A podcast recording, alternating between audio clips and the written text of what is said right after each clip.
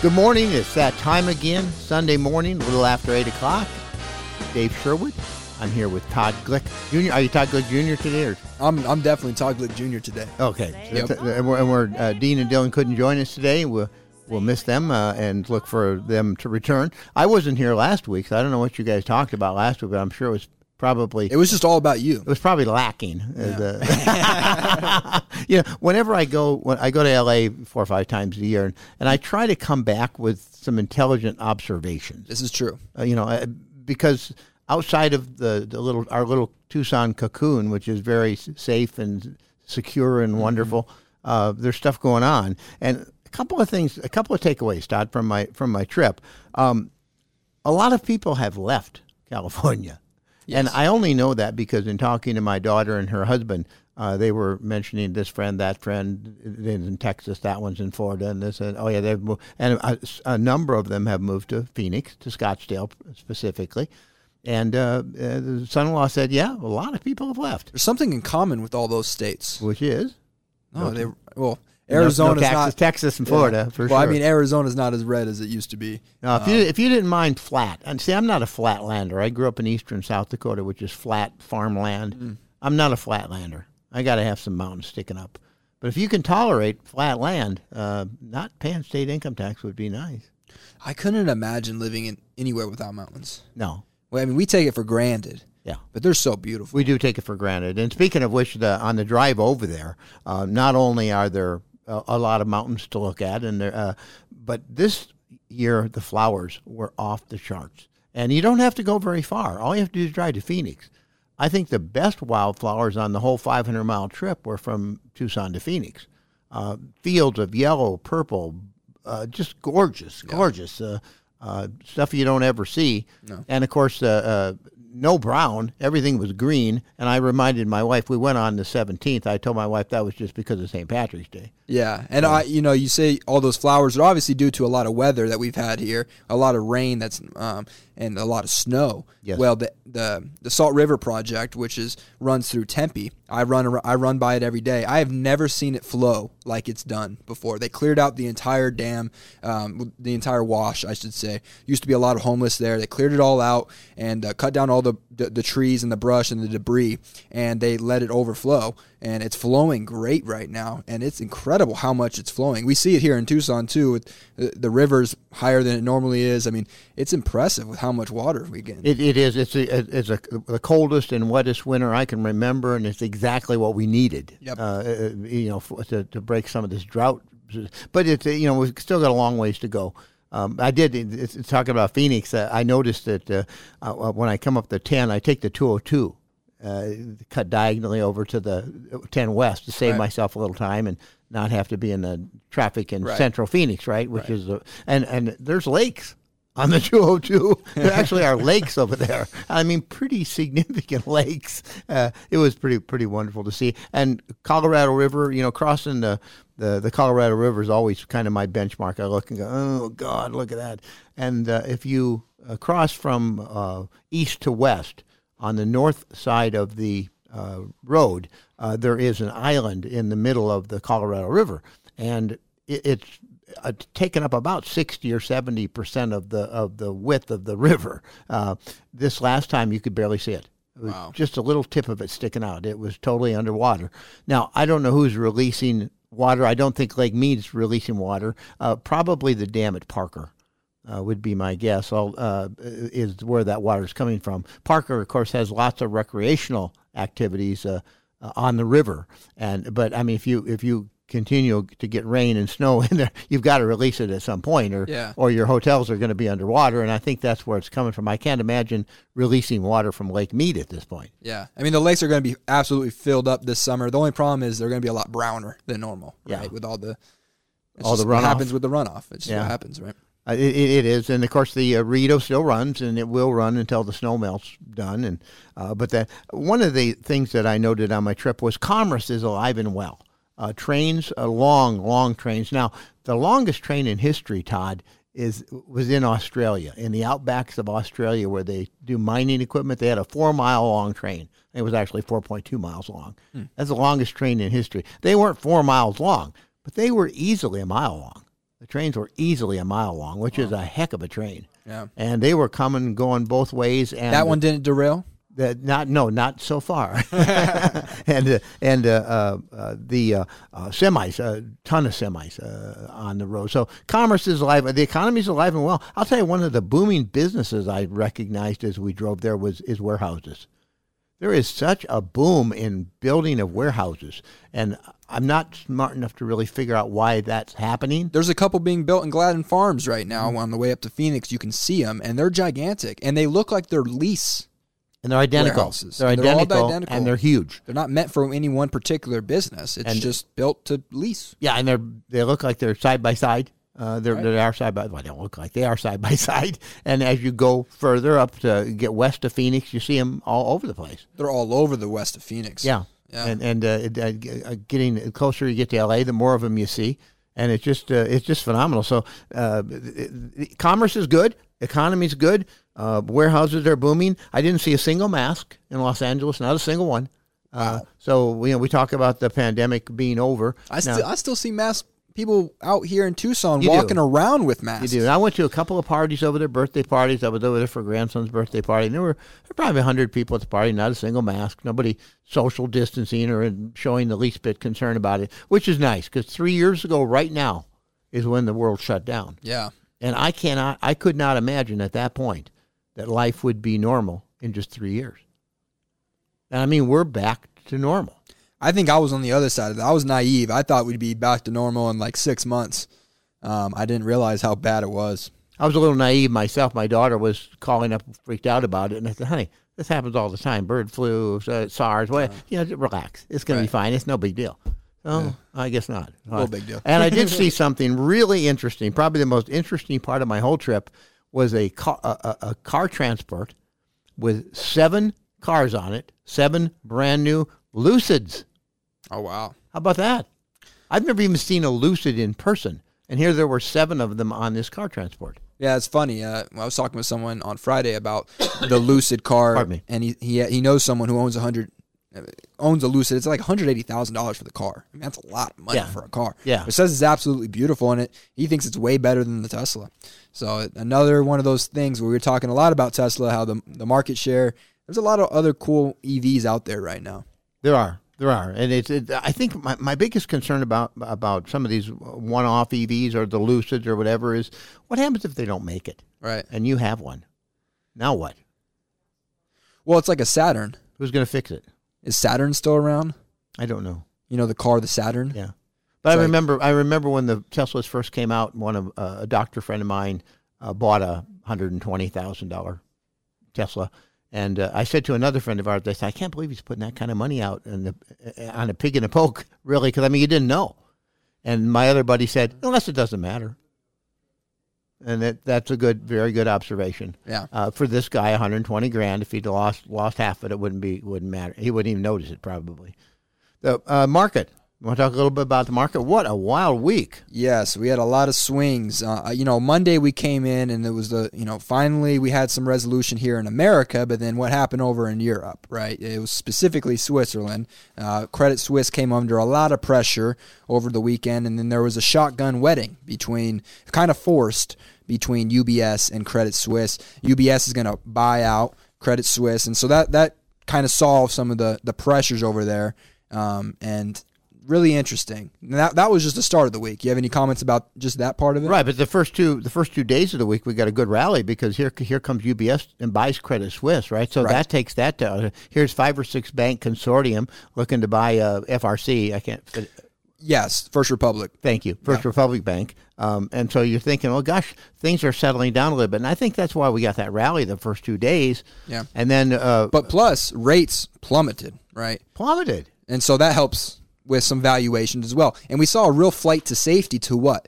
The big tech names, right? Your Metas, Nvidias, your, your some of the big names out there saw the best bids, and uh, and obviously Meta is an, another one. We'll talk a little bit about their TikTok and things Sure. like that. But uh, we saw a lot of people going to some of these bigger names, kind of like a flight to safety. We also saw gold get bid. We'll talk more about that as well. But it was interesting these first two days of the week for sure. And then uh, uh, day number three uh, was uh, uh, was uh, the uh, Pow.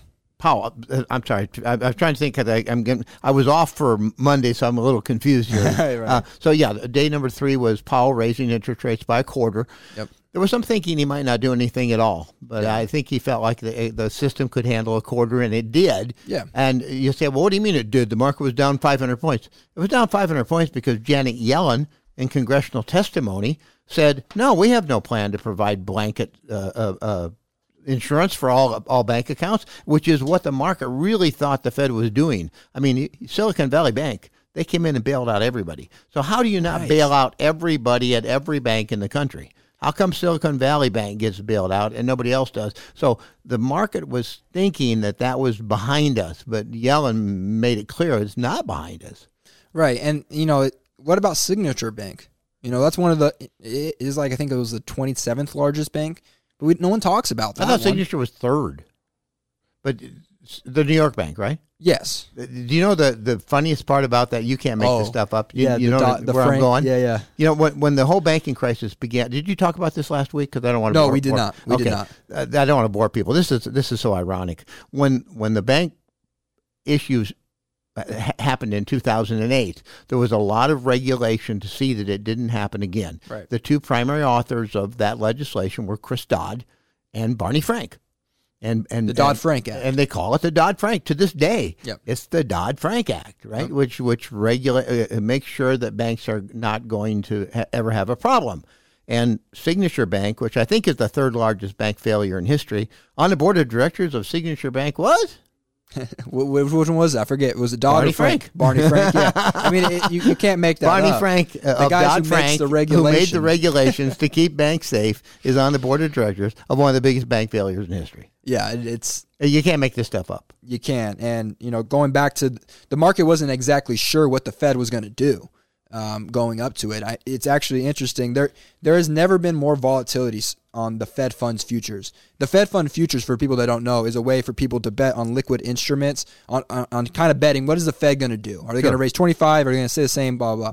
blah. Uh, it's it's ranges in the top five of all time, and the and the volatility that those Fed futures had leading up to the decision is rivaled by January 2001, September 2001, January and October of 2008, March 2020. Lots What- of volatility. What happened in all those events? We all know September 11th, 08, and then the pandemic. So we're going through something where there's a lot of volatility right now, and people are very uncertain. People are people are nervous. I've had I've had more uh, calls uh, over the last three or four days than I would typically get in, in a month, and and it's because of the news media. Uh, Keep in mind, the stock market was up 1.4 percent this week. It was up 1.4 percent this week. It is up for the month. It is up for the year. It's had two consecutive up weeks in a row. Relax. And it's so hard to imagine it, It- right? it- it is, and and the way it the way it's weathering this banking storm tells you that when when the water's calm, there may be some upside here. You know, and, and something I really want to point out when you look at the year to date performance of the S and P 500, S and P is up 3.4 percent, but guess what? The equal weighted S and P down 1.9. Isn't that weird?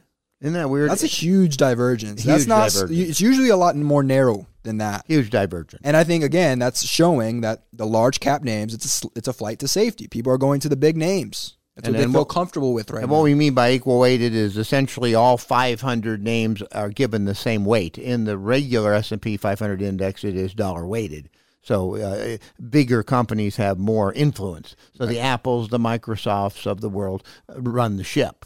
Right. And so the equal weighted, you could argue, is probably a better measure of what's really going on. And it's down 1.9% for the year. right. But the, what we found out about banks, and again, this is this is all about the banking crisis right now. And if that banking crisis weren't happening, I think the market would be probably in the 40, 100 area, maybe two, three percent above where it is, and and uh, we wouldn't be talking about about. Well, obviously, we wouldn't be talking about any of this. But we know that the FDIC is important. It's very important. But the most important thing with banking is trust. Yes. Trust is what makes the system work. There is no bank on this planet that has enough reserves to pay a run on the bank. The same thing is true for currency. Yes. If you don't trust the currency, Right. what happens? Yep. Hyperinflation, Yep. right? And you know UBS coming in and, and buying Credit Suisse that helped to to to to, voice, uh, to boost uh, uh, confidence. Yep. But then when Janet Yellen says no, we're not going to do anything, uh, you know what are we going to do? Um, New York's uh, uh, community bank, Flagstar, I believe was the name of the bank, took over Signature. That's the Dodd Frank bank. Um, again, oh, FDIC. My mortgage is a Flagstar. Oh, is it? Yeah. Okay. Uh, again, again, the, the FDIC insurance is not enough. And why this is happening is banks will uh, take in deposits, and deposits can be short to medium term, and then they lend longer term, typically medium to long term. So there, you, have got to have some reserves, and the Dodd Frank made the put the reserves up to twenty percent, which is enough enough to um, to cover most withdrawals, right? But if you have a run on the bank where fifty percent of your people want their money, you've got a problem. And, and that, that's what happened with with Silicon Valley. Yeah, and so many people they've talked about this endlessly over the last two weeks. We live in a technological era where it is easy to transfer money from one bank to the other, where it wasn't able to be done, you know, in the early 2000s the way it is to, able to be done today. So you need a lot more liquidity available in those banks to be able to take care of those reserve uh, um, withdrawal re- requests. Right. Uh, in the past, you didn't need as much because it's going to take a couple days. But now you have things like Zelle. You can transfer it instantly to another bank. I mean, those type of things put a lot more pressure, especially on some of these regional banks that don't have as much right. uh, capital on hand. And what happened is is that this Silicon Valley Bank in particular, they had purchased long term treasuries. Now I'm not sure who was on the investment committee there. It should have been us uh, because in March of 21, we went to short term on all yeah. of our treasuries. When the treasury market got blasted by 35% last year, yeah. We didn't lose any money. And they had to wait. And yeah, and they lost 1.8 billion dollars selling these selling these long-term treasuries. Right. That's that's the thing that some people were like, "Well, how could they lose so much money?" Well, they were forced to sell it. Forced. If they waited till maturity, they would have got their principal back and they wouldn't have had this loss, but they couldn't wait. They were forced to sell it because of the capital, because of the withdrawal request. People wanted their money right? So you had to do it, and, and, and it just creates a self perpetuating situation. You know, and it and it's so pervasive. Huntington Bank shares. This is a, a, company out of Columbus, Ohio. Todd, they have the highest insurance to deposit ratio in the country. In other words, the the mo- they have the most insured FDIC insured accounts of anybody in the country, and that stock is down twenty percent. Hmm. So you know, Schwab how about Schwab? I mean, Schwab's just gotten blasted. Uh, the stock was, uh, uh, uh, uh I'm trying to think, Barclays uh, lowered their price target, but the stock had dropped 40%. Barclays lowered their price target after it, after it had dropped 40%. And they, really? That's when, you, that's when you're going to do it? the whole crisis started, the Schwab was around 80 bucks, now in the mid 50s. See, that makes sense because didn't they get a huge inflow? They did. Cash. They did.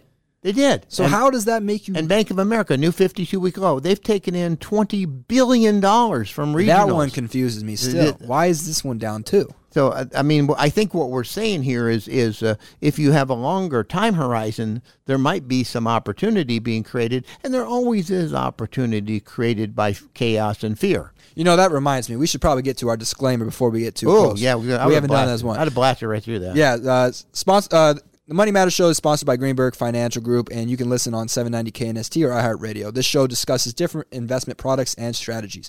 Every product and strategy has some type of inherent risk, and we strong, strongly encourage our listeners to properly understand these risks because when you when they are understood, one can properly decide whether to buy, sell, or hold. The show has been on the air for over 30 years. Greenberg Financial is located at 4511 North Campbell Avenue. And uh, Greenberg Financial is a member of FINRA and SIPC and register with the SEC. You can go to our website, greenbergfinancial.com, to learn more about our firm, who we are, and what we do. You know, Dean does about half that when he does his monologue. Yeah, maybe we can. He's bogging it. us down. He's yeah. he's bogging us down, and he just cruises on everything. Oh, what a cool monologue, and then we get stuck getting bogged down with this stuff. Yeah, right. Yeah. Doesn't seem right. That's all I'm saying. Uh, Deutsche Bank was the latest uh, uh, yep. problem du jour. Uh, that that happened on Friday. We woke up Friday morning to that. But there's um, nothing um, really wrong with them.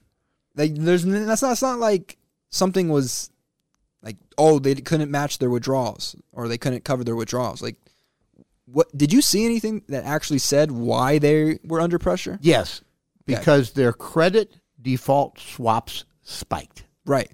Now, let's talk about credit default swaps, right? Let's do it. Because most people don't know what a credit default swap is, but you're going to hear this term a lot. A credit default swap, it's a it's a type of a derivative that transfers the credit exposure of a fixed income product to somebody else. It's kind of like insurance Yeah. on your fixed income portfolio. If the cost of that goes up exponentially, it, creates problems. Uh, the, the buyer pays an ongoing premium similar to the payments on an insurance policy, and in exchange, the seller agrees to pay the security's value and interest if they default. Yeah. In 2021, the size of this market, Todd, was $3 trillion. So a credit default swap is like a canary in the coal mine.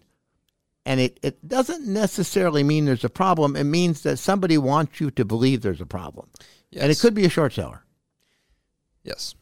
Credit default swaps can be used for speculation, hedging, or as a form of arbitrage. Um, Deutsche Bank's credit default swap surge uh, can be an indicator of trouble, but it's also there's a lot of traders, like I said earlier, betting against securities, benefiting from this bad news, and and and and them uh, highlighting the, the spike in the credit default swaps is to their advantage. It reminds me of the evening news, right? Mm. The primary purpose of the evening news, and I have people going, "Oh, what's on the news?" Remember, the primary purpose of the evening news is to get you concerned enough that you stay tuned. Yep. You know, we've talked about this ad nauseum. You tune, you turn on the TV, and the, the news guy says, "Boy, everything was good today, really good." Right. Let me tell you about how good it was. You, you don't care. But credit default swaps can definitely be an indicator. For example, Credit Suisse, they saw their credit default um, rate increase significantly up into the shotgun wedding between UBS and Credit Suisse. So it, it definitely can see it can gleam light, but it can also just be because a lot of people are hedging. Yeah. There's maybe not be anything wrong with the actual bank. It's just people are afraid and they want to have a hedge. They want to reduce their risk. Right. I mean, that, it, that could just purely be what it is. And then you have this. Have you ever seen the movie Big Short? Yes. Yes. Great movie. Yeah. And I think a lot of people have seen Yeah, it. So liked this it. will resonate with Yeah, them. good. The credit default swap, that was kind of the basis of the big short. Mm-hmm. They were buying credit default swaps on these banks because of because the the mortgages and all that and they were bad loans and Yep, so they were, yep. they knew they were going to fail so they bought insurance against it. Yes. So when they did fail, they got paid. That was the whole premise of the big short. So if anyone has seen that movie or wants to see it, that's kind of what we're talking about in this scenario. When you hear credit default swaps and uh, your neighbor goes, I don't have any idea what's going on, I say, well, let me tell you about that. let me tell you about credit default, uh, default swaps. Essentially, insurance against your loan, against your uh, fixed income, excuse me, against your fixed income portfolio. And uh, when when you wake up in the morning and you, you hear that uh, the, the, there's been a spike in the price of credit default swaps for Deutsche Bank, first reaction is to sell the stock. You know, what's really interesting is the United States government also has credit default swaps that Oh, you can invest in. Yeah. Right now it's like 0.4, like it's Right. it's almost nothing. But it has ticked up from 0.3 to 0.4 because why? The debt ceiling. And Sure. we always know that's always going to worry people and and it's going to be interesting because obviously we have a lot of worries around other things right now. So I really hope they get their you know out of the sand and really start to work on that. The thing to remember about Credit Suisse and Deutsche Bank are both of those banks have had issues for years. Both of those banks have been have been troubled uh, institutions for years, uh, so that they would be more vulnerable to this spike in interest rates shouldn't be shocking to anyone. Over the last two or three weeks, banks have, have been the uh, the dog and the, the or the tail is wagging the dog, whatever. The, the uh, banks have been leading the news every single day. Uh, all anybody cares about what's going on with the banks. That's going to continue for a while. That's not going to quiet down, and, uh, unless the unless the federal government comes out and grants this blanket insurance for every deposit in the country. If they do that, even on a short term basis, that will calm the waters and stop the runs and stop the the the, the, the problems the banks are having. Excuse me. Yep. I, th- I think it's critical that they do that, and I think Yellen did us a, a disservice. Uh, she's done a lot of service for the country, but I think she did us a big disservice on Wednesday when she went before Congress. Said, "No, no, we're not even thinking about it." Hey, at least you could lie. But she did call thinking about it, a you know? um, she did call a secret meeting with all regulators today, and so it'd be interesting what she's talking about with some of those regulators. But we're coming up on a break. Uh, we'll be back after this segment. We thank you for joining us here on this Sunday morning. You are listening to the Money Matters Show.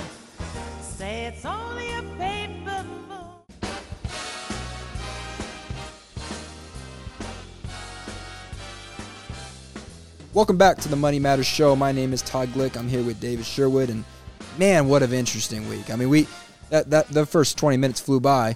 and we still have way more to talk about. Yeah, it was just an amazing week, and uh, no no uh, lack of things to talk about. And again, uh, up 1.4 percent for the week uh, brings the month back to flat, right where we started the month on the S and P 500, Yep. and up 3.4 percent for the year. If you would have told me on the first of March the things that we're we were going to face this month, and said we're going to close the month unchanged, I just said you're nuts. There's no way the market can can weather this. A bank failing, And- and- multiple bank failures, Multiple bank failures, international banks, one bank taking over another, uh, um, uh, multiple takeovers. and what you would have never expected hearing all this: a Federal Reserve interest rate increase. And in the middle of it, are you kidding me? In the middle of this banking crisis, the Fed's going to raise it. There's no way the market Right. can hold up. So uh, I'm one that believes that we, we have put in the lows for the year. I don't, and, and by that I mean we got down to on the S and P 500 down to 34.91, which is 500 points above where we closed on Friday. Um, so I mean we can go down 500 points, and I'm still right. So Yeah. I'm not I'm not sticking my neck out real far, but I'm not one of these people that thinks we're going to go 33,000, 3,100. I think there's enough interest in the market to, to keep us going, and I think there's enough emphasis. And they, what we don't know, what we don't know, is how bad this banking situation is going to tighten credit. How much are they going to have to tighten credit to get through this? And it already has. They have this. It has. It has begun. You know, when all these bank, when the, when the board of directors go, see all these different banks of banks, the board of directors of banks see other banks failing. What are they going to do? They're going to have a meeting and say, "Hey, we need to tighten credit. Yep. We need to make sure we're, Of course. we're not lending to some of those tier four, tier five, the bad credit people that we have been in the past. We have to stop that and reduce our budgets and other lending um, facilities." That is a tightening of credit that will be felt not now, but six, 12 months down the road. Correct, exactly, Todd. That's exactly right. It's not, and we, may f- breathe a sigh of relief, uh, like we did Monday and Tuesday of, of last week, and say, "Okay, that feels like this is over." It's not going to be over for many months. Right. Um, it's going to But take. that should help bring down inflation. That's the key right there. You know, when they raised the Fed, the Fed funds rate is now four and three quarters. Remember, that's the that's the rate that banks uh, charge each other on overnight loans. It's a it's a guide. It's a uh, it's, a, it's a lead indicator, if you will, of, of interest rates, but it's not the absolute interest rates. I mean, Fed, the Fed funds rate is not going to set where where other where your car loans are, you know, that sort of thing. It, it's a guide, and I, I was listening to an economist last week, and he made a lot of sense. Uh, and the one thing he said is, you're not going to see inflation drop significantly until the fund, Fed funds rate gets above the rate of inflation, and that made, that makes a lot of sense. Yep. So if the Fed funds rate is four and three quarters, and inflation uh, in February was six, uh, it's we're not a long ways off. And Powell, now I don't know if this was to placate the markets or if he actually believes this, but um, in his comments after raising rates a quarter, he did say we're nearly done. He, he did say that for the first time, we're actually going to consider either pausing or we're, we're, we don't have a decision Right. next on. Right. That was very interesting comments. So which means he's getting close to done. yeah. So if if with this banking crisis and all of the chaos that's thrown into the economy, if we get the March inflation number in February and that's five and a half, now we're four and three quarters on Fed funds. He raises it one more time to five. Inflation has dropped to five. We're there. So going back on your point that you just said, the number of consecutive months with the CPI year over year that is greater than the Fed funds rate Yes, just reached 28 if we, if it continues twenty-eight months into March after Twenty-eight March. consecutive months. 28 consecutive months. That is the most since early 2010. Okay. The 2010s. unusual. It is It's- it's very unusual. unusual, and it And- makes sense with what you're saying. Like you need to have the Fed funds greater to really bring down inflation. Yes. And once the Fed funds rate exceeds the rate of inflation, then you should see inflation start to drop exponentially. What you're also going to see is with tight, tighter, um, sorry, credit that's tightened, you shouldn't see as much growth in some of those um, retail home purchases. You're not going to get this, as many people are going to be able to get qualified for loans because if you're going to tighten your how your criteria for giving out loans, some people then are not going to be eligible to get those loans. Let me give you one of the most fascinating numbers I've heard in a while. Um, what do you think the average mortgage rate has been over the last 50 years? 50. 50 years, Over the last 50 years, what do you think the average mortgage rate is? 12%. No, are you kidding me? 12? Yeah. Se- seven and three quarters, which is okay. which is much higher than I would have thought. Well, I mean, there was years where people were having like 18% mortgages. five years, and there's five years when it was zero. I guess. or two or three, you know. Uh, Yeah. So yeah, they kind of average. I, I was gonna do. I was gonna do the median number, right? But the mean was real close, so I just went with the mean, the average, uh, as opposed sense, as opposed to the middle number. But yes, there were there were times when mortgage rates were twelve and thirteen and fifteen, and but there have been a lot of times when they've been two, three, and four. So the average, we're not even back to the average yet. We're getting there. Yeah. But when rates, and I, and I, I think I was talking to Dave Hand at All American Lending last week, and he said he said right now they're around six. So they're still still quite competitive, and we remember forty one percent of the CPI is housing. Yeah, well, the other side of the coin is having low interest rate, but then you also need low prices on the house. The housing prices they have come down, but not significantly. So it's still not affordable for a lot of people, especially with inflation increasing in other fields that they have to pay for, like food and and who knows what else they're paying for. It is noticeable. I mean, I, I used to go to the grocery store every Saturday, and we eat out a lot, so we don't buy a lot of stuff, you know. But uh, and I would do whatever. It's fifty bucks, sixty bucks, whatever. No, it's ninety, hundred. I'm like, what in the heck? Yeah. And and takeout's expensive too. Oh, yeah. It, it Yeah, adds take- up quick. expensive. I mean your your normal eight, nine dollar meals are now thirteen, fourteen dollars. And that adds up. They are. I used to I used to get a salad at at a local restaurant and and I would I would uh, give them a twenty dollar bill and that was a substantial tip and I always felt like uh, they smiled oh thank you so much you know blah blah blah.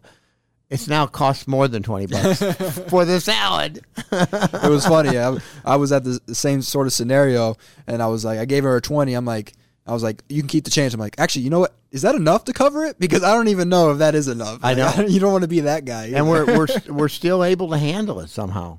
Um, we're still tolerant of it. We're still fighting our way through it. Uh, do you see where sales of existing homes jumped fourteen point five percent in February? I did see that, and also new home sales increased month over month as well, uh, slightly. They, it was below expectations, but they increased slightly as well. You know, that was the first monthly increase in home sales in 12 months. Uh, Uh, they've been declining steadily. It's the first time in 12 months. Uh, it, prices were down year over year. Year over year, prices for the first time in 11 years. Wow. Prices in February of existing home sales were below what they were in February of 2022 for the first time in 11 years. Wow. And again, the average uh, thirty-year mortgage rate seven and three quarter percent. So I, I, you know, we keep talking about the Fed, Fed, and what the Fed's going to do. I think they probably have at least one more uh, tick up in them, get that Fed funds rate to five. But if you get a five and a half number on inflation in uh, for March and then a, a five in, in April, they very well may be done. Yeah, the market's pricing in, interestingly enough, a price a rate cut by the end of the year. Isn't now this funny? is this Isn't is what the, funny? Yeah, the market thinks this. Now the Fed is like, yeah, yeah, right. They actually said there's no way we're lowering rates by the end of the year. That was one of the things he said during his press Yeah, conference. yeah. It's like, are Um, you guys nuts? And the and the, the the market's like, yeah, we don't believe you. We think you're going to be forced to. Which the only reason they'd be forced to lower rates is you're going to have to have a, a, a significant catastrophic event. Yeah. A, a significant bank that isn't able to meet its obligations, which would lead to contagion, and that's the only thing that would really make them step out in the marketplace and start buying. They'd, ha- they'd have to at that point. Right. And you're, you're absolutely. I think that probably is the the one thing that, that would, would change the, the narrative. Yeah. Would be for some some major bank, and of course the major banks are just are, are benefiting from these this flow of deposits. We And- also and saw- they're paying nothing on them still. Yeah, and you know, like we said, we, there was problems with Credit Suisse, and then what happens? ECB comes out, they raise 50 basis points. They did more than what we did. Yes, Now, obviously, yes. their inflation has been they they're way behind the eight ball. They are. um, but they did 50 basis points, and it's so interesting that they did 50 basis points after one of the most significant banks in their region had to get bought out. Got bought out. You know, you would have never thought those two things are associated. We are uh, up week for commodities as well. Oil gained two dollars on the week to sixty nine dollars. Oil had gotten down to Well, what sixty I was going to say after tanking last week. We certainly hope that that Biden is living up he's to his word. He's not actually. I looked- oil. No, Did- no. I, I saw articles about this, and he is delaying repurchasing into the SPR. It didn't say why, but they are delaying. They continue to not purchase here. They said back in October of 2022, if it gets to around sixty-seven dollars to seventy-two, they'd start purchasing barrels of oil to refill the SPR, the Strategic Petroleum Reserve. Which is still at historically low levels, and they have still yet to do so. It's either they are waiting for a lower prices into the future, or they're just not living up to their word, which doesn't surprise me in the least. Um, but I mean, come on. I mean, it's a great. It could have been one of the best trades in history. They sold at ninety dollars. They're buying back at seventy. That's a pretty good trade. I, I, I ju- it doesn't make sense to me why it hasn't happened yet, and the fact that I saw this article confirm it, it's it, it's frustrating. Yeah, it's there's yeah, it's very frustrating. Uh, U.S. Treasuries yields uh, the ten year three point three eight, the two year three point seven one. Uh, two weeks ago it was hundred basis points. Now it's thirty. The curve steepened much. Yes, very normal. Uh, we were able to put together bond ladders where clients were earning four and a half percent net, net, net. Now that's down to about three and a quarter. Yeah, So rates have really plummeted. They have. And while the Fed is raising interest rates to stem inflation, you know, we'll talk a little bit after the break on why the yield, the the inversion in the yield curve um, narrowing is not actually always a good sign. I like that. I like that. and you're absolutely right. We appreciate your listening on this Sunday morning. Uh, get a, a Sunday without rain, I hope, which is nice, right?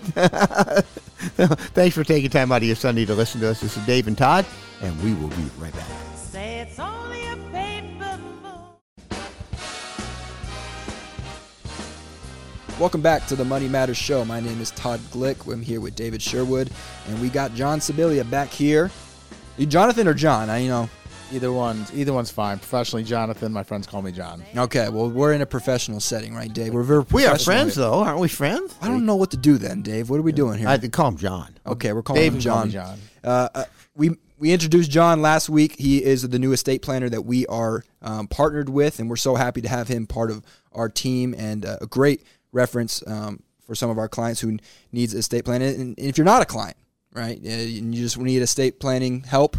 Um, John's here to help your call. If you give us a call, we'll definitely get you in touch with him, and we're happy to have you back on this week. My pleasure. And John's in our office as opposed to going downtown or somewhere else that you might have to go. And and uh, we were talking about uh, probate earlier. Yeah, we were. And you and I are going back and forth about different the pros and cons of probate. Let's talk a little bit about probate. What it, the in the real world, um, what's probate like?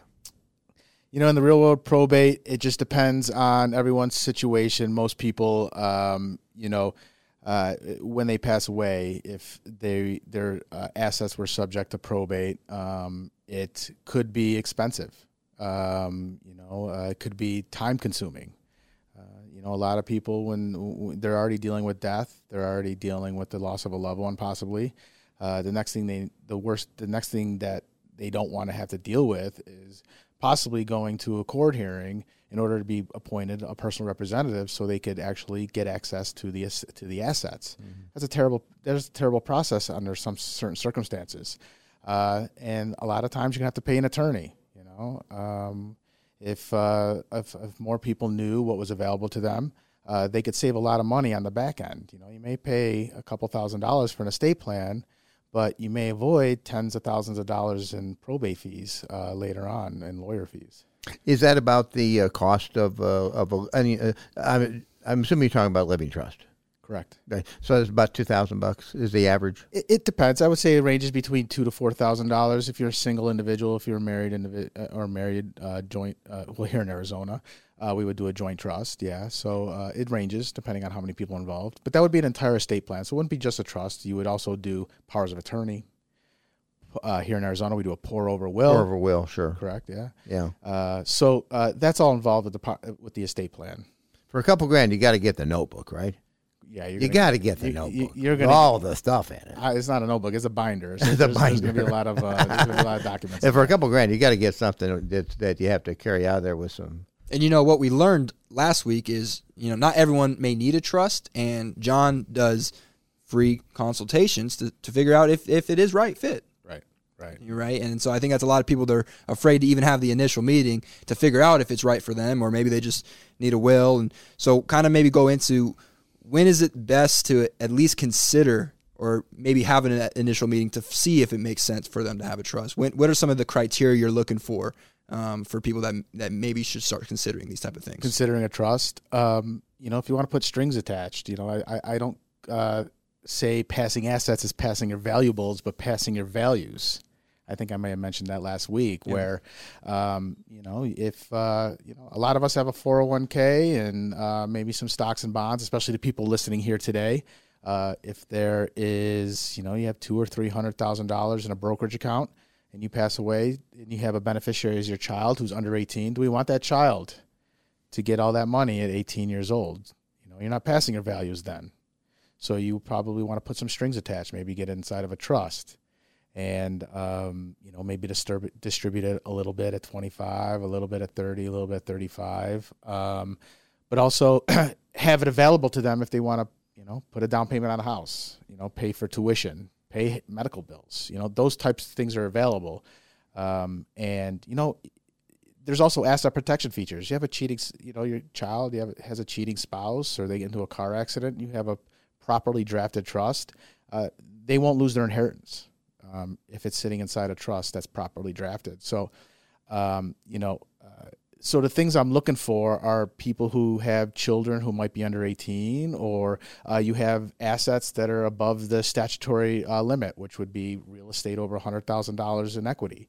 Uh, personal property, uh, the best uh, over $75,000. that would include bank accounts, um, brokerage accounts, um, you know, personal property. When I talk to a client, I say the best way to describe it is if you took your house and you flipped it upside down and everything that fell out, that's personal property. So it's everything combined. uh, it's everything combined that's over seventy five thousand dollars. I think too, if you have a if you have a a, a complex distribution of the assets, and uh, we know that the the divorce rate's fifty percent, right, mm-hmm. which would indicate that half of us have at least two spouses mm-hmm. at some point, and some have more than two. And if you have children from two or three different husbands or wives, uh, then that the distribution of those assets uh, becomes a little bit more challenging. Absolutely. Um, if you maybe have a special needs child mm-hmm. in there, uh, you're going to have a, a, something for them. Uh, minors, like you mentioned, you want you don't want to give uh, you know an 18 year old three hundred thousand dollars. You'd probably end up with a, a broke, dead teenager. You know. Um, you you'd have to go- govern that. Correct. And and and you made a good point. There's you know the special needs provision. So I uh, my first year going off on my own, I did have a a, a bunch of um, uh, family uh, parents who had children with autism, and they rose to the level where they were going to require um, uh, financial assistance later on down the road. Something happens to the happens to the parents uh, without a special needs trust um, or something set up for that child, uh, they could lose government government assistance. Um, so you know we're able to craft a, a, trust for the child that if something was to happen, uh, they would not only still qualify for governmental assistance, but they would still be able to uh, uh be able to receive and enjoy the their inheritance.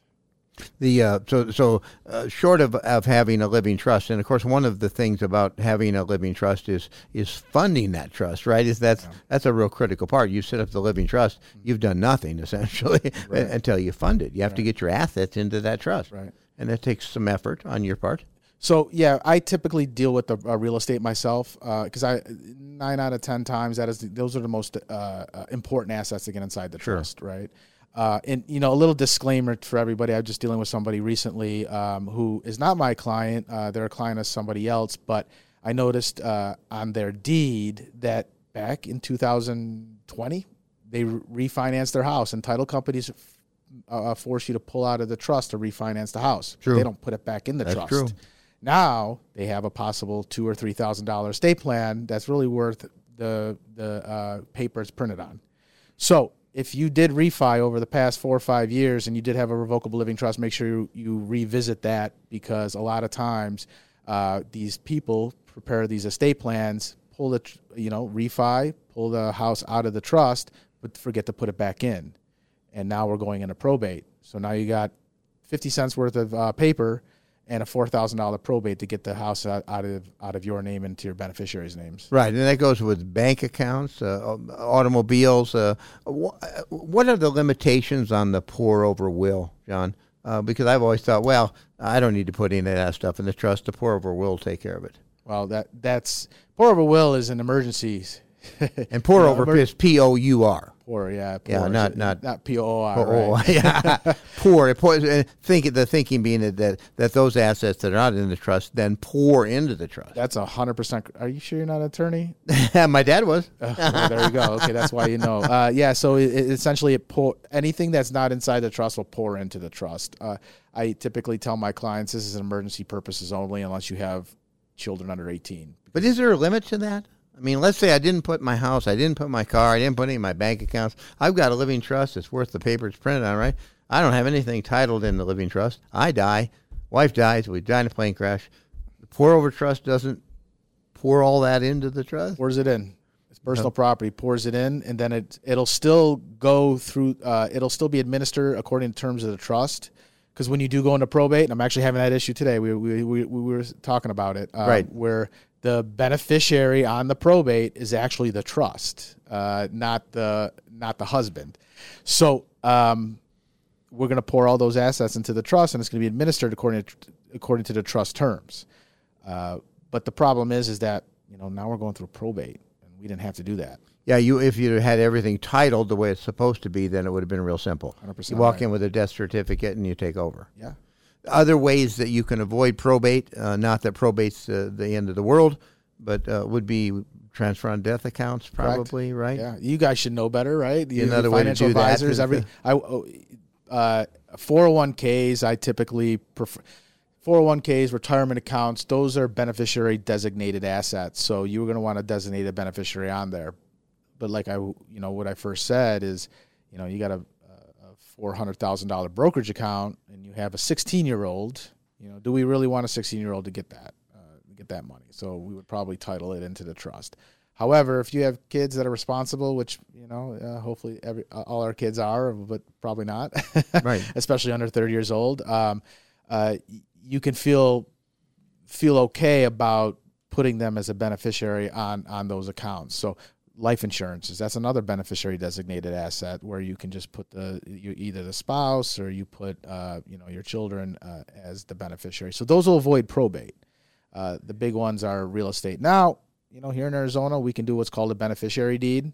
Uh, there's probably a different term um, in different states, but beneficiary deeds the same thing as we discussed about the brokerage accounts you know you put a 8 a 16 year old as a beneficiary of a house on a on a deed or let's say hypothetically the beneficiary dies you know now we're going to probate right Uh, uh, we we appreciate you listening. John is in our office. He's a, a lawyer. He has a lot of estate uh, knowledge of, of estates, uh, trust, wills, things of that nature. Uh, he can help you, and you don't have to go downtown. You don't have to drive to Phoenix. Um, he is here in the office, uh, willing to help, and the initial consultation is free.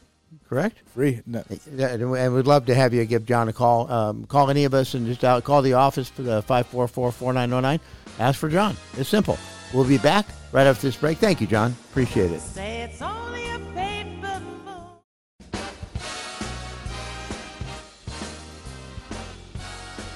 Welcome back to hour number two of the Money Matters Show. You actually have uh, the Todd and Dave Show. Why don't I rename it, right? We could rename it for this week the, the Todd and Dave Show, Dave and Todd Show. It's, yeah. We can't call it TD. It's already taken. TDs. We could call it DT, but that's the that's bug spray from back in the day. So we'll just call it the Todd and Dave Show. Yeah, so it was interesting. Um, we had the Dow Jones down uh, up 1.2 percent on the week. The S and P was up 1.4 percent, and the Nasdaq was up 1.7 percent. The Russell continues to struggle, only up 0.5 percent, lagging the overall benchmarks. Uh, the Nasdaq, though, year to date, still up 13 percent. I mean, it's it's just it's ripping. Isn't that amazing? Oh yeah, Up 13%. It was down 35 last year, so we got a ways to go yet. ways to go. And um, you know, we are talking a lot about the Federal Reserve. They raised interest rates, and um, with last week's bank pressures as well as um, this week's um, bank pressures, it just continues to go. Uh, interest rates dropped significantly. And what happened with interest rates dropping significantly is the the yield curve inversion, which we talked a lot about on this show, decreased a lot. It Dramatic, narrowed. like seventy basis points, or seven tenths of one percent, a narrowing of that spread. That's dramatic. very dramatic. I I mean, I've, I've had a very short career, but can you imagine? No, I've never seen that. Yeah, and I've had a very long career. yeah, right, exactly. I mean, I, I saw reports of, of historic volatility in the interest rate. Yeah. and it just doesn't move like it did. it doesn't move like that. And so it was very interesting to see it. And as you said, the yield curve inversion, which is uh, between the two year, how much the two years paying an interest, and how much the 10 year treasury is paying an interest. Right. Normally, the 10 year should be above the two year, Should be. but it's the two year's been above the 10 year for about, you know, who knows? I, it was it, the first time it was inverted was last year, March at this time. Yeah. And so it's it's been almost over a year.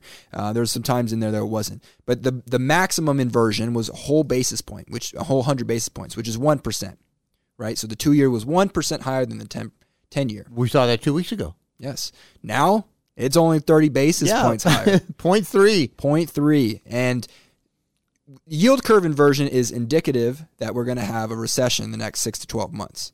So saying that the yield curve Not always, but it is often, a predictor of a recession. But a not leading always. indicator, right? That's the idea. A leading indicator. Yeah, we had some fun. That's that. not always right. not always right, but often right. I'm feeling like this the soft landing is becoming more and more likely. If we don't experience the the valves of the monetary system bust. Yes, that- And, you know, that- there's that- still a lot of pressure in these pipes. A lot of pressure. There's a lot of pressure. I think there's a couple pipes out there that haven't been maintained in a But I honestly think I honestly think if if uh, the, the Biden administration would come out and say we are going to stand behind every single deposit in every single bank in this country for the next 12 months, it would be over. In The America, crisis would be over. The problem is, Dave, we have issues with other global banks, right? We saw it with Credit Suisse in Right. Switzerland. We saw it with German Deutsche Bank, and who knows if they're actually going through issues or not. But the idea is, and you know, Dean's talked about this before. We think if there is going to be a black swan event, it's not going to happen here in America. It's going to happen in some international country, and it mm. may spill over to us. The the really interesting thing that not a lot of people are talking about is China's Federal Reserve, and they don't call it the Federal Reserve. It- It's like the CCP or whatever they call it. Sure. The RRR or something like that. They cut rates 25 basis points. So they're doing the exact opposite of what we're, we're doing. And the reason being is they saw that their global uh, economic um, production and delivery to other countries is not as strong as they thought it would be coming out of a, a pandemic lockdown. And so they see that we could see some economic slowing into the future. They're going to lower rates to kind of help their economy come back before the others. So it's it's something that not a lot of people are talking about. Also, um, with China, Russia became the number one importer of oil for them, flipping over the Saudi Arabians uh, for the first time in a while. And uh, we saw, you know, Xi Jinping and uh, Putin talk to uh, talk to each other a week after Putin was declared an international criminal and an arrest warrant was um, issued for his arrest. right. So very interesting. The, the you know Ping was like, I don't care about. It. I'm still meeting Vladimir, and uh, they had a. It seemed like a great conversation. All smiles, and Russia's now the number one importer into China. So very interesting dynamics ex- happening over there. China's number one exporter of oil into China. Sorry, yeah. Okay. Yeah. Okay. Uh, it's- it's- you're confused. Russia Russia exports oil. Yeah, absolutely, absolutely. And and it's it's uh, to see them and and the uh, North Koreans and the Iranians all in bed together is like, well, okay, I guess we're picking sides. I guess we're choosing up sides here. Yeah, it's a little scary there. Yeah, it's you'd like that not to be the case. Uh, you know, uh, we we all like to travel. Have you have you seen this thing about the the nation of Kailasa? no, Did I've you never see heard that? that in my life. K A I L A S A. 40 U.S. cities and at least three members of Congress, in their strive for diversity, have pledged their support to this new Hindu island nation. City of New York, Newark signed a sister city agreement with them. Actually, sat down with them and had a sister city meeting. There's only one problem, Todd. Kalasa doesn't exist. So, It doesn't exist. This, the Is that why I've entire scam, this it? entire scam, this is mind boggling. This entire scam was per- perpetuated by an accused rapist from India who fled the country to avoid prosecution. and he has he decided that he's not going to be prosecuted in his own country that doesn't exist, and he has agreements with 40 U.S. cities, three members of Congress. These people are supposed to be making decisions on our behalf for our country, and they're saying, okay, yeah, yeah, we, we recognize you. It just shows how nuts we are to prove that we're part of this inclusivity. So it's like if I was, so he he got banned from his country. Well, no, he, ran, he he escaped his country because he was under, Okay. under indictment for five rapes. And then he said, "I And can't be extradited because I'm part of this." No, no, he city? no he, What? he in his mind he can't uh, if he if he's from the the Hindu island of Kalasa, right? Right. Uh, how are they going to extradite him? Because there is no Hindu item island of Kalasa. Anyway, long story short, you've got 40 U.S. cities, three Congress people uh, it, saying uh, they're, they're in love with this place because they're they're striving so hard for this diversity and inclusive, Uh, well, inclusivity. speaking of that it's just diversity, gone- we saw it's just gone California. They're going nuts as well. I just came from there. I know. You know, well, did did you hear the the, the idea of the reparations? You can't Five- even talk about that because it's so nuts. It's Five just so nuts. dollars? I mean, it's just so nuts. You can't even talk about it. Um, let's talk a little bit about asset allocation. Um, asset allocation, at the end of the day, is what allows you to sleep at night when we are in times like this. It's what allows us to sleep at night when, when we're in times like this because we know we're diversified. Uh, back in March of 21, we went to short term fixed income. We've, we've been in short term fixed income the whole time. This uh, bond bloodbath that we've seen that's causing banks to fail, we weren't part of that. We, we, we chose not to be part of that. And, and we're glad we uh, six months ago, we, we made a 10% bet to the downside on the market as insurance. So these are all things that we do so that you can sleep at night. And when you sleep at night, we sleep at night. This is what a money manager does. A money manager reacts to, and not only reacts, but predicts what's coming. You look at what's coming, say there's a high probability, like in March of 21, we said there's a high probability if interest rates start going up, the bond segment of our portfolio is going to going to take a hit. And the bond segment of the portfolio is there to be the stable part of the portfolio so that you can tolerate the ups and downs of the stock market. Well, if your stable part of your portfolio is going up and down, the whole thing's out of whack, right? So if you haven't had your money manager making those kinds of changes over the last 12 to 18 months, then last year you lost more than 20% of your portfolio when you should have lost, I shouldn't say that. We lost 12 in our balance accounts. We lost 12. You lost more than 20. That tells me that your person, your guy, your gal, are spending their time managing the relationship, not managing your money.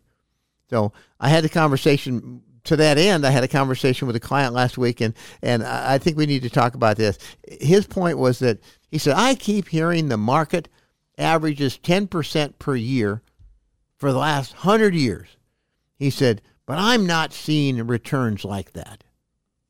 To get, and I want to remind him and everyone else listening, to get that rate of return, you need to be 100% invested in the S&P 500 at all times and have no management fee being taken out. Then you're going to get 10% per year over the long term. It is a real number, but as the as my client pointed out, many not many see that return because not because it's fictitious, but because in an asset allocation model, most people are uncomfortable being 100% in the S&P 500. You'd Right. have Well, I always want to add, if you were 100% in the S&P 500 during the Great Recession, you Right. lost 50% of your value. 50%. And you had to stomach that and say, I'm not changing anything. Yes. And also in 2000, in 2001, after the 9 11 attacks, 50% down. 2008, 50% down. March of 2020, 30 35% down. Difficult for most. It's difficult for Almost most people everyone. to stomach that volatility, almost everyone. Unless they forget they had the account in the first place. There are clients, there are clients out there, and I know clients out there that have seven figure accounts who it doesn't bother. Bothers the dickens out of me. You know, I, I'm not one of those guys. It bothers me. So it's not that the 10% is a fictitious number that Wall Street's made up. It's that almost nobody is allocated 100% in the S&P 500 without any kind of management fee. Let's talk about asset allocation. What to expect, Todd, from asset allocation. So um, this guy had his expectations. So your expectations, if you're all in the S&P 500 over a long period, let's let's call that 20 years. Let's call that long period 20 years. It's reasonable to expect a 10% rate of return, right? If you're all in. Preservation of principal. That's the other side, and we've ha- we have a few clients like that. That's 100% short-term CDs, Treasury ladder. You're thinking more in the terms of four percent there. Yeah, things that are your guaranteed your principal. Guaranteed, you cannot lose money. Then you're thinking more in the terms of four to five percent would be a good return on And that. I would argue that's a high return. I'm thinking you're right. It's probably more like three to four. yeah. Probably more like three to four. Balanced account, that's a 60 40 account. So if you have 60% of so we've, we've done 100% all in and we've done nothing in, right? Now let's look more realistically. Most people are balanced. Most people are 60% stock, 40% bonds. Yes. In that environment, 60 40, uh, then the next step up is conservative growth, where you're looking at 70% stock, 30% bonds and then growth, which is eighty percent. So you've got uh, your stock your stock allocation is what changes the most. In a balanced account, sixty percent. In a growth account, seventy percent. In a in a uh, excuse me, a conservative growth account, seventy. In a growth account, eighty percent. So on as a general rule of thumb, if you're wanting to kind of think, what these, you know, how how much should I do? In that growth, conservative growth, balanced area, which if you're in one of those three, uh, over time, uh, money managed by a money manager, a competent money manager, 5% is a good rule of thumb. It's conservative, probably a little conservative, but 5% is a good rule of thumb. If you've got a million bucks and you don't take more than 50,000 a year out of that, 20 years from now, you should have your million bucks still taking the 50 grand. So, so 5%. Um, this is not rocket science, Todd. It's, it's, we, we generally, we've got two choices. We've got stocks and we got bonds. Right. Right? I mean, that's it. We found out last year that the types of bonds really matter. Yes, and whether they're actual bonds or not. Yeah. Right? Are they a fund of bonds or are they actual bonds? Right. Right. We've we found that out, and so so there is variation in the stock portion, and there is variation in the bond portion. And that's where it maybe gets more rocket sciencey. But when it comes to just the basics, stocks, bonds, That's it. very simple. Very simple. And we we uh well again we're talking about managing the relationship or managing the money. We like to do both. We like to manage the relationship and the money. You know, I've, I have uh, some wonderful conversations this week with with clients, and we're we're so fortunate here in that so many of our clients, the vast majority of our clients, are actually friends. Yeah. Uh, they've become friends over the years. I go to go to functions with them, and they come to our functions, and uh, I mean they're they're friends. Yeah, It's- they're also very smart. You know, it's always nice to hear new insights from outside parties that you, you know you're not gonna be able to hear everything yourself. No, no, and I I, thi- I think you, uh, if you, uh, I will say this, Todd, if your money manager is not performing up to your standards, right, he or she may be doing a poor job, but there's also a strong possibility that it's because you've chosen an asset allocation that's more conservative than what you're expecting. So don't don't blame the money manager if you're earning six on a balanced portfolio. And there's a very common practice of how money managers find out what type of allocation they're going to be investing for a particular client. And that practice is a risk tolerance questionnaire. That risk tolerance questionnaire, we talked about it in the past, but it's a set of questions that are gauged to measure how much risk you are able to stomach during the bad and good times and what your objectives and goals for the particular account is. Whatever those objectives and goals are and whatever risk you have is going to determine what type of allocation you should have for that particular account. Sure, and we've got a number of ways to attack that. We have an online version of it, we have a paper version of it, and then because I've been doing this for a long time and seen some stuff, I've got my own version of it, which is, you know, when you drive to Phoenix, how fast do you drive? Yeah. Do you own a motorcycle? Have you ever skydived? Yeah. You know, that those sorts of things that help me understand, really understand, as opposed to a piece of paper or, or a computer screen, really understand what this person's tolerance for risk is.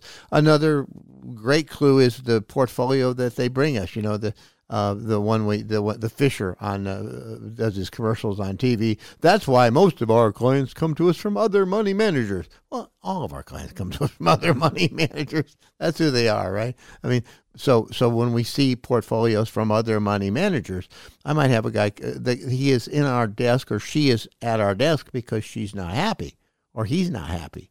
Well, let me look at what you've been doing and then I don't want to do that, obviously, because that's not what.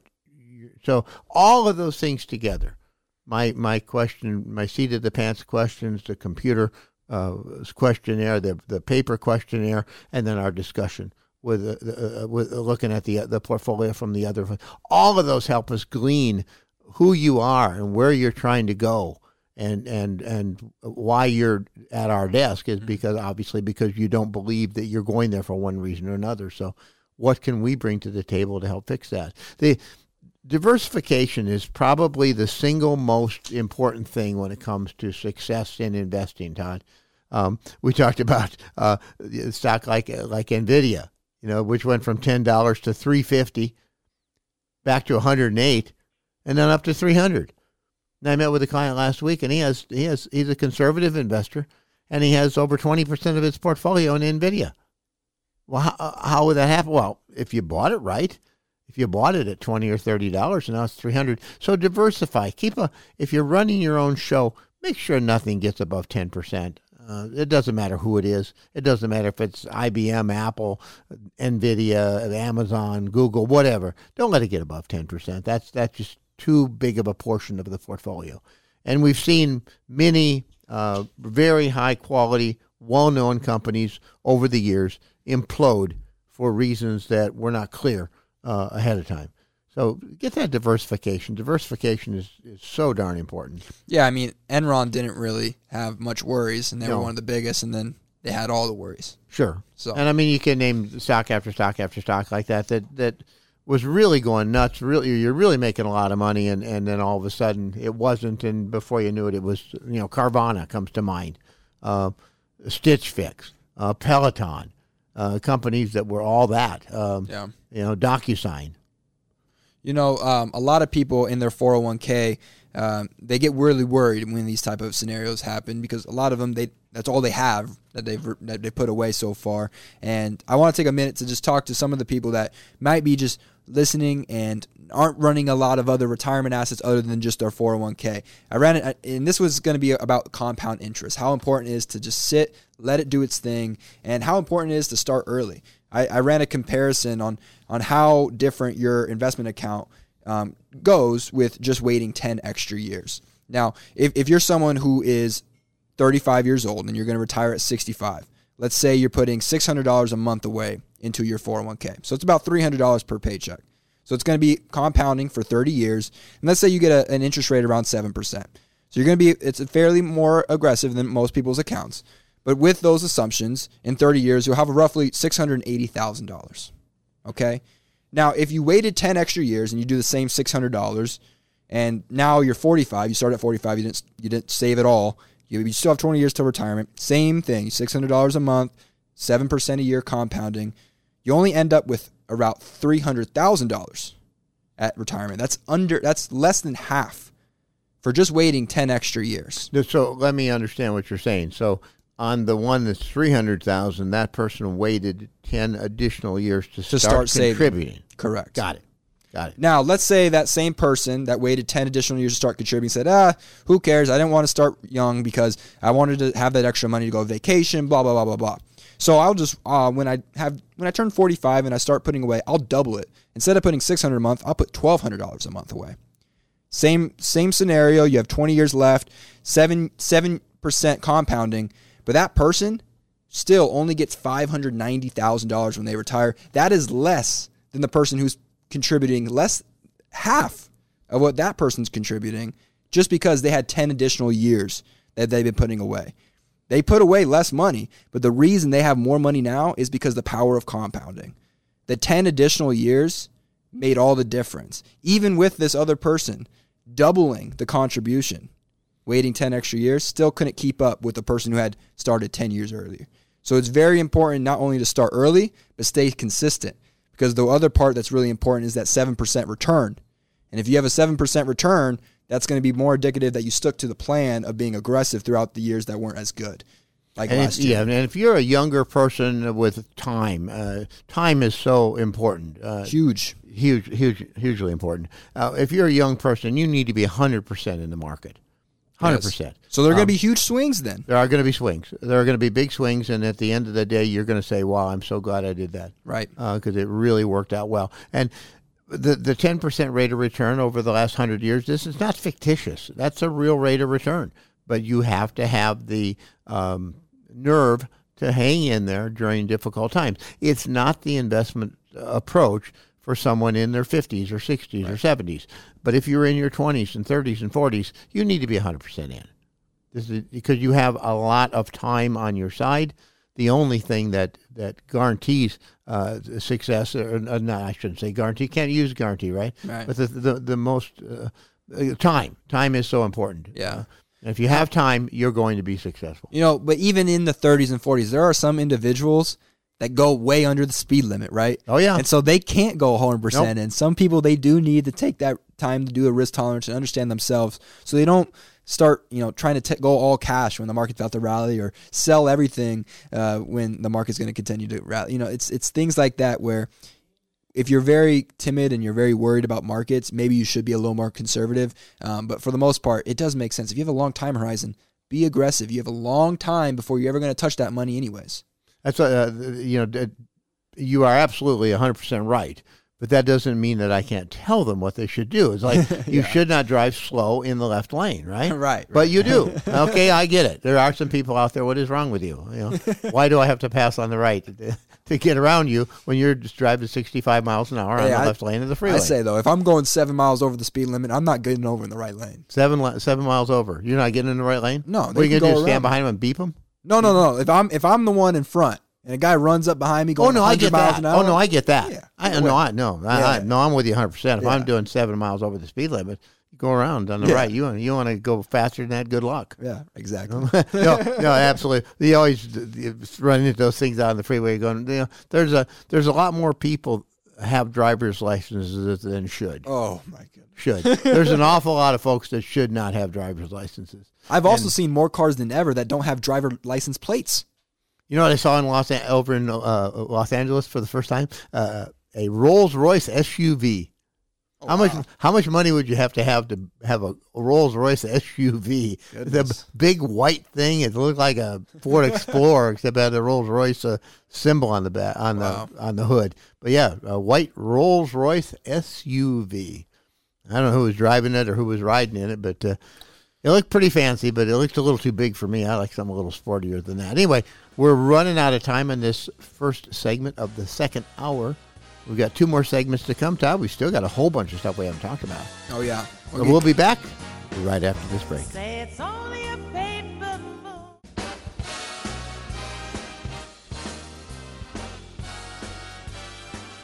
Welcome back to the Money Matters Show. My name is Todd Glick, and I'm here with Dave Sherwood. And uh, let's talk about some sectors performances, huh? S&P 500 has 11 sectors, and it's kind of nice to every now and then to look and say, what sector is really working out?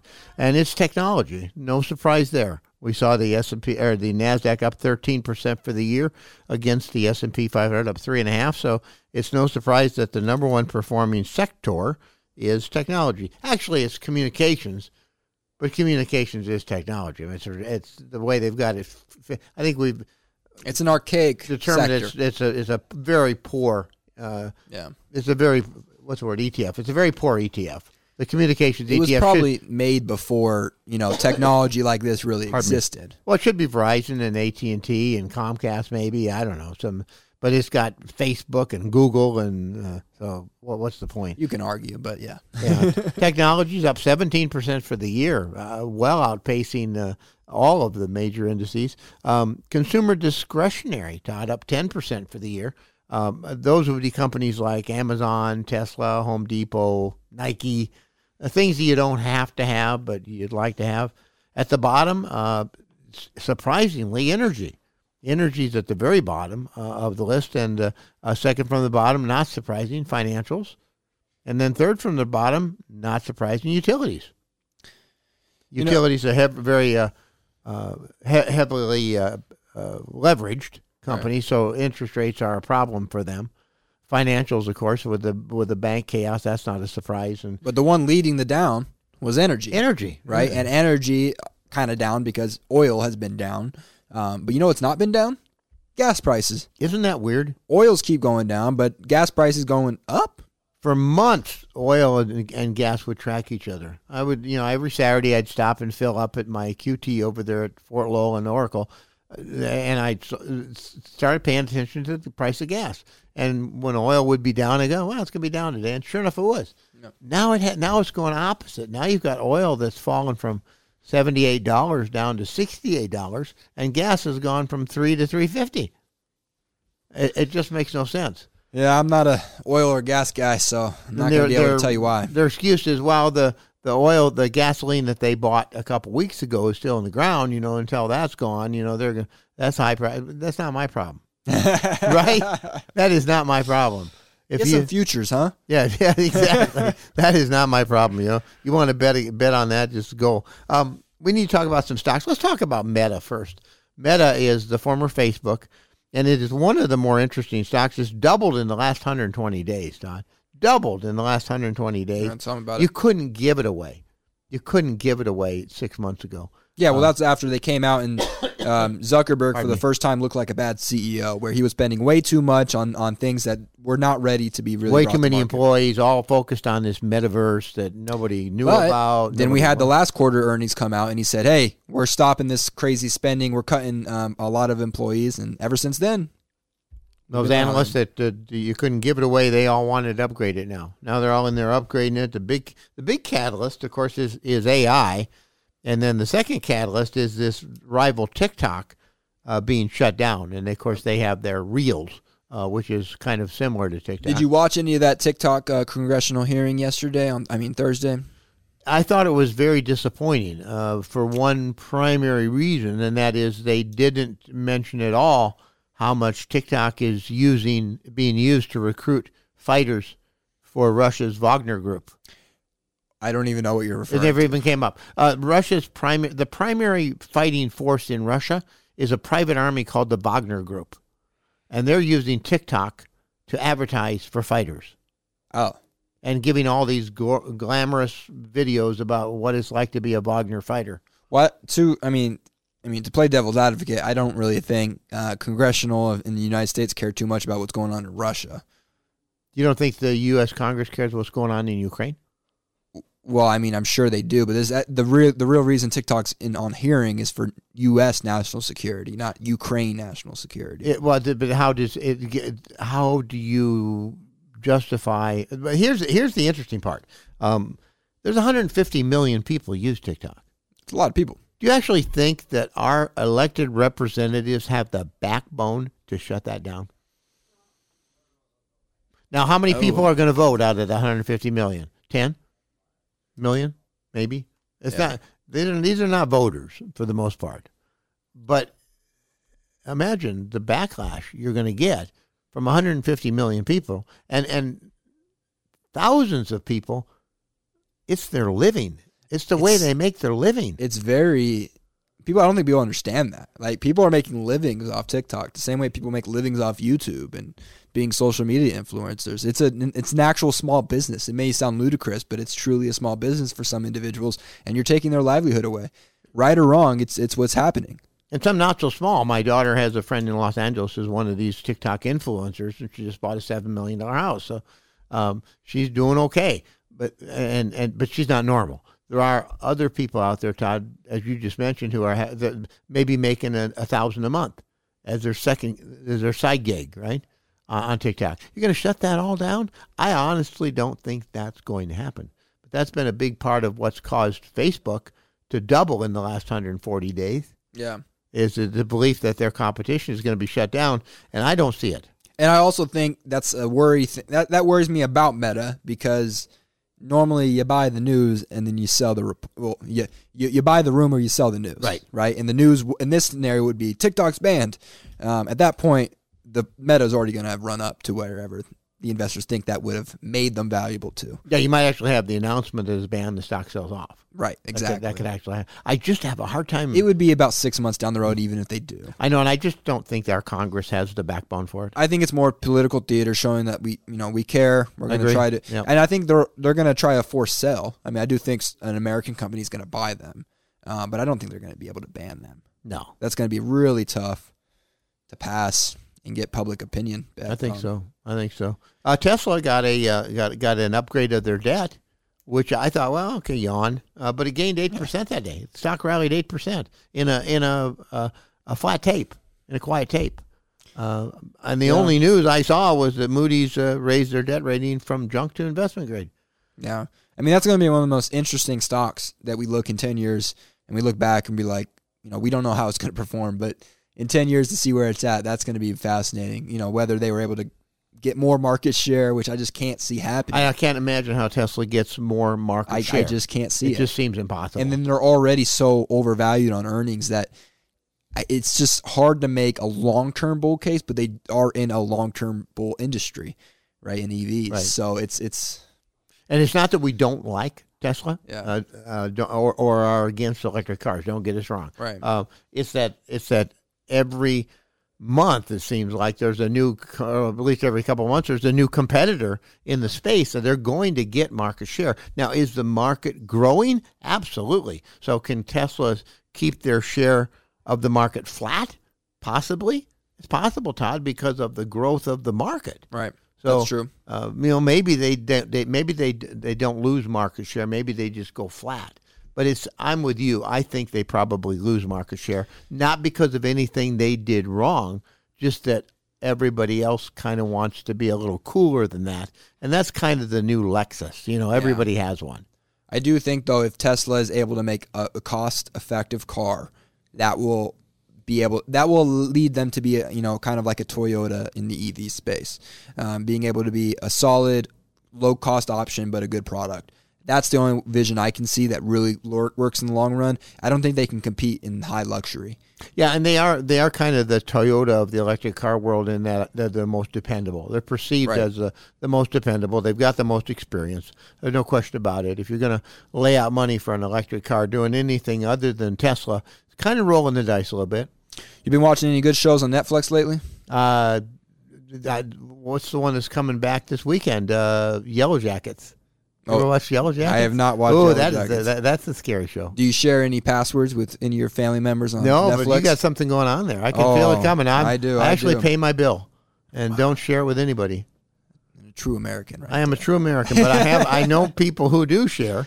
Well, I guess Canadians also share because uh, Netflix, obviously, they're trying to do this password crack, crackdown thing, and they started in some smaller segments of their market. Uh, some of that smaller sh- market shares in Canada. That's one of their smaller. I think um, Australia, New Zealand, and there are a couple Some of the other where ones. they're where they're trying this this crackdown. And some people might be might be wondering, you know, why was Netflix up nine percent on Thursday? Seemingly no news. Well, the report was a third party data provider said ad viewing was strengthened after cracking down on password sharing in Canada. So obviously, saying that more ads were viewed means more revenue for Netflix, which sent the stock higher. Mostly because Netflix is cracking down on passwords here in the U.S. in April next month. So um, once you log into that Netflix in April, maybe it's later April, so maybe May at that point, um, and and you don't truly own Netflix, it's interesting to see what they're going to do. Obviously, it's going to have to do with something about IP addresses. It's really easy to um, be limiting a person's Netflix account access to a certain number of IP addresses. An IP address is associated with each one of a technological advance, um, technological device that's connected to the internet. So if you have a, a, a, a smart TV that's connected to the internet, it has an IP address. Right. If you have a phone that's connected to the internet, it has an IP address. So Netflix has an, a very easily they could just say, hey, you ha- you have three IP addresses you can connect your account to. Anything more than that, it's not going to be able to do, or you have to take one of those other three accounts and take them off your plan. That's how it's most likely probably how they're going to do it. Um, be interested to see how it really comes, but uh, I think a lot of Americans are going to be upset when they realize this is really coming to fruition. Well, I think it's, it's common sense. I mean, it, it, they have a product that, that, that people want. Uh, if you have a, if someone has a product uh, that you want, you ought to be willing to pay for it. True. And that, that they've been able to skate along and not pay for it. To me, it's, I, I, I know I know I have people in my life that are sharing other people's Netflix, and it kind of irritates me to be honest with you. And if it works for Netflix, you know, other streaming devices, uh, platforms will also follow suit. You know, I'm sure they will. Disney, you know, Hulu, all those different um, streaming platforms. I mean, it's not fair. Just because Netflix is successful and has a lot of money, it's just it's not fair that that that you treat them yeah. uh, out of out of revenue that they are entitled to. You're you're using their product. You ought Yeah. to pay for that, and that you've been able to find a way to get around it. Uh, to me, it's frankly a little, distasteful. So I, I hope they're successful, and I hope they they they go great guns from here. Again, we thank you for listening. We've got one more segment. Uh, if I haven't irritated you yet, I'm I'll try to in the next segment. Go Netflix, right? we'll be back. We'll be back right after the break.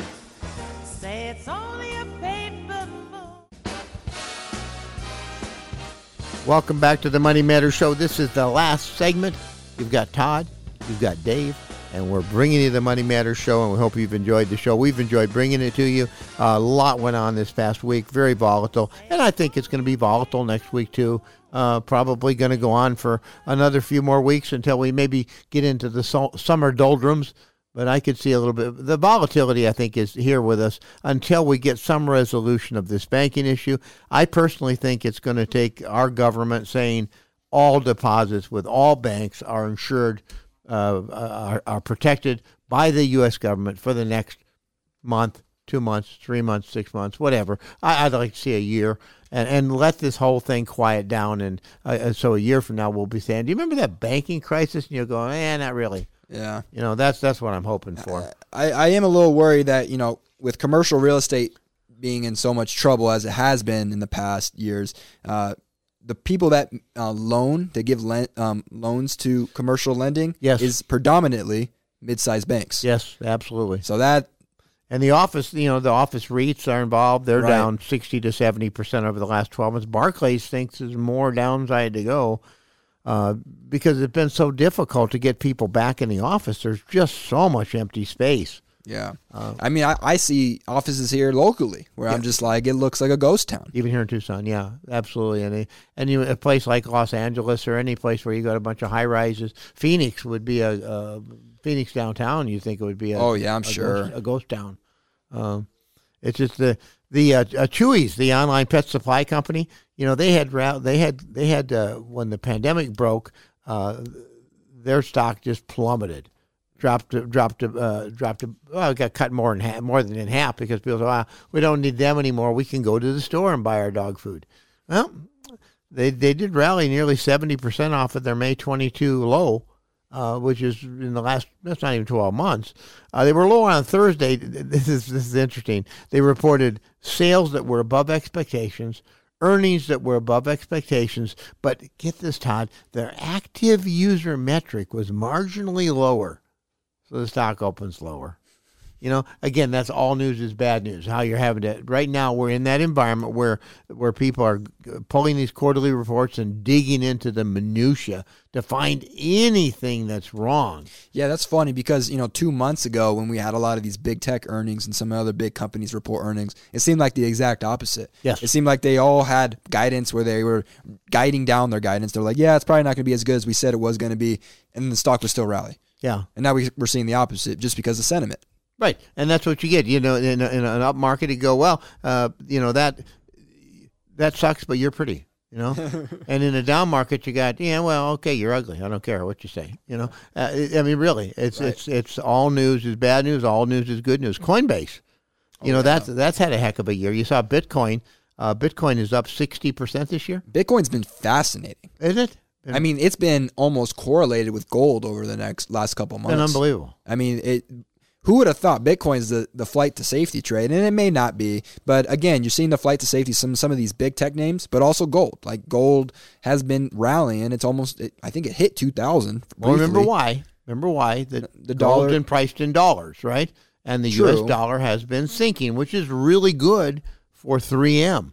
And United Technologies. And what's also been sinking interest rates. Right. Right. And so that's what helps big tech um, keep rallying. That helps Bitcoin keep rallying because they're all risk related assets um, that are very sensitive to interest rate moves. Yes, yes, and as interest rates fall, the the dollar will decline. There's less interest in the dollar.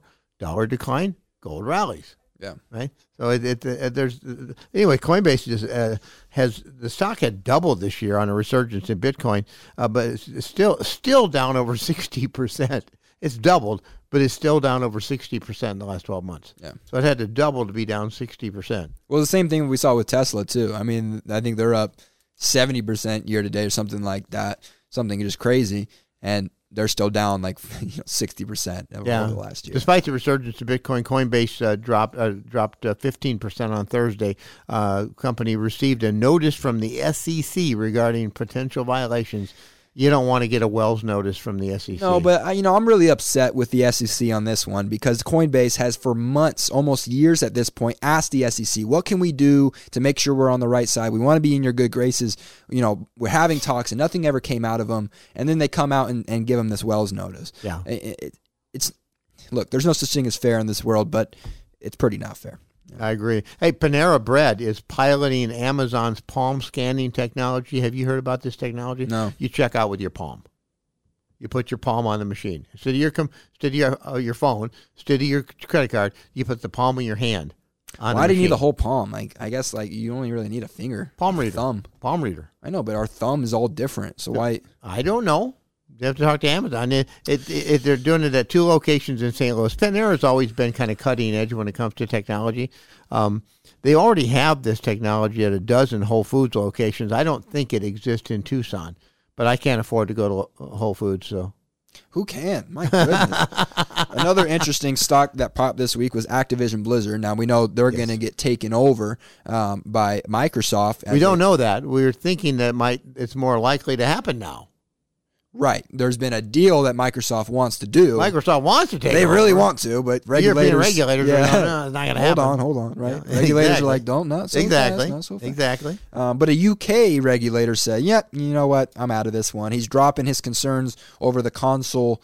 Um, really, it was the concern over having the Microsoft making the console and then Activision Blizzard making the games and saying that that's a, uh too big of a monopoly kind of thing. But the UK regulator said, "No, I'm, I'm done with this one. I'm going to reduce how much I'm looking into it." But the EU, as you said, as well as the FTC, are still um, knee deep in that one. Right, and I didn't finish one last thought on that uh, on the Sorry. on the Panera Bread thing. The Palm the Palm Reader, uh, the company has received backlash from privacy groups uh, that it it, it uh, and and Red Rocks Amphitheater, big amphitheater in Colorado, uh, recently dropped the payment plan method. They had adopted it, and they dropped it because of this backlash on privacy. You're going to put your palm prints in the cloud.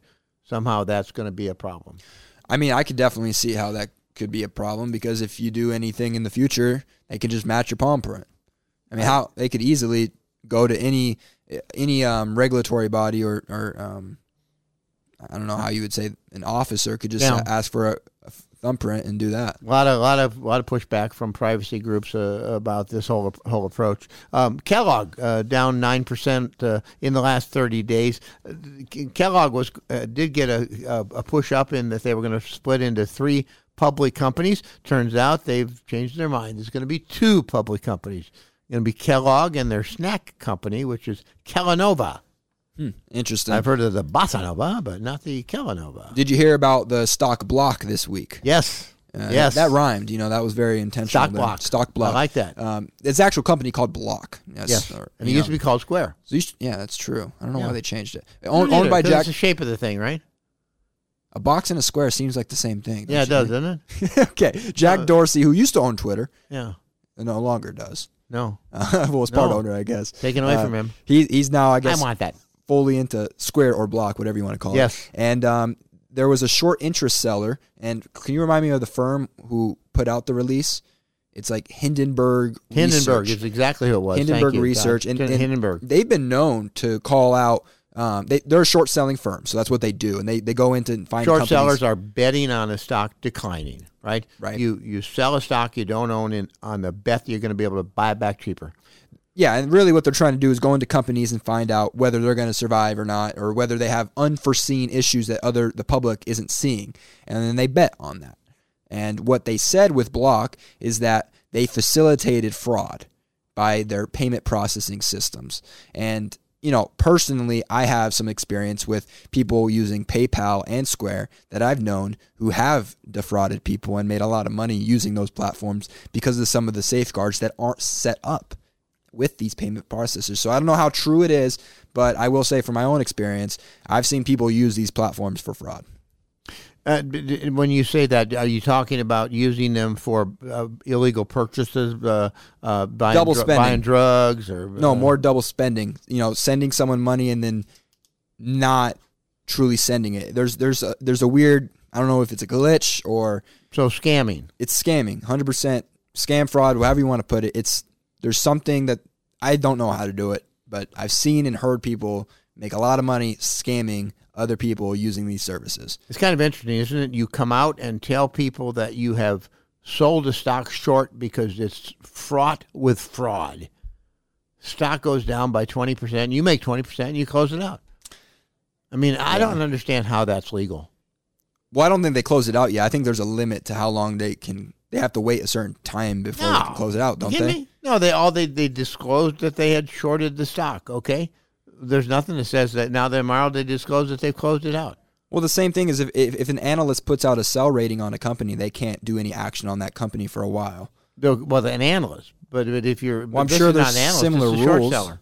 If you take take a ten percent, There's gotta be we similar found that rules. it's not true with remember with Best Buy. Okay. Remember with the guy took the short position or t- uh, took the short position, went long the stock, and then he was short the stock, got out of the stock almost within two weeks. I didn't Completely I closed it out. Anyway, that was about a- that one. neither here nor there. Anyway, we appreciate the opportunity to bring you the show. We're kind of coming to the end of the show. We uh, look forward to having uh, Dylan back next week, and I guess Dean in a, a couple weeks. Um, we we miss them both. Uh, we're not a uh, we're like a three legged stool without them. Is it a three legged stool or two legged stool? I don't think three legged stool actually work is a three legged stool, and it would work. oh, I guess yes. Yeah, so maybe Triangle a, formation, Maybe a three t- three tire car. That We probably could just say two legged stool. I think that would be two legged stool. that would cover our Yeah, two legged stool is not going to work. Yeah. Anyway, we appreciate the opportunity to come uh, that you joined us today. Uh, thank you. Uh, we'll be back next Sunday with the Money Matters show.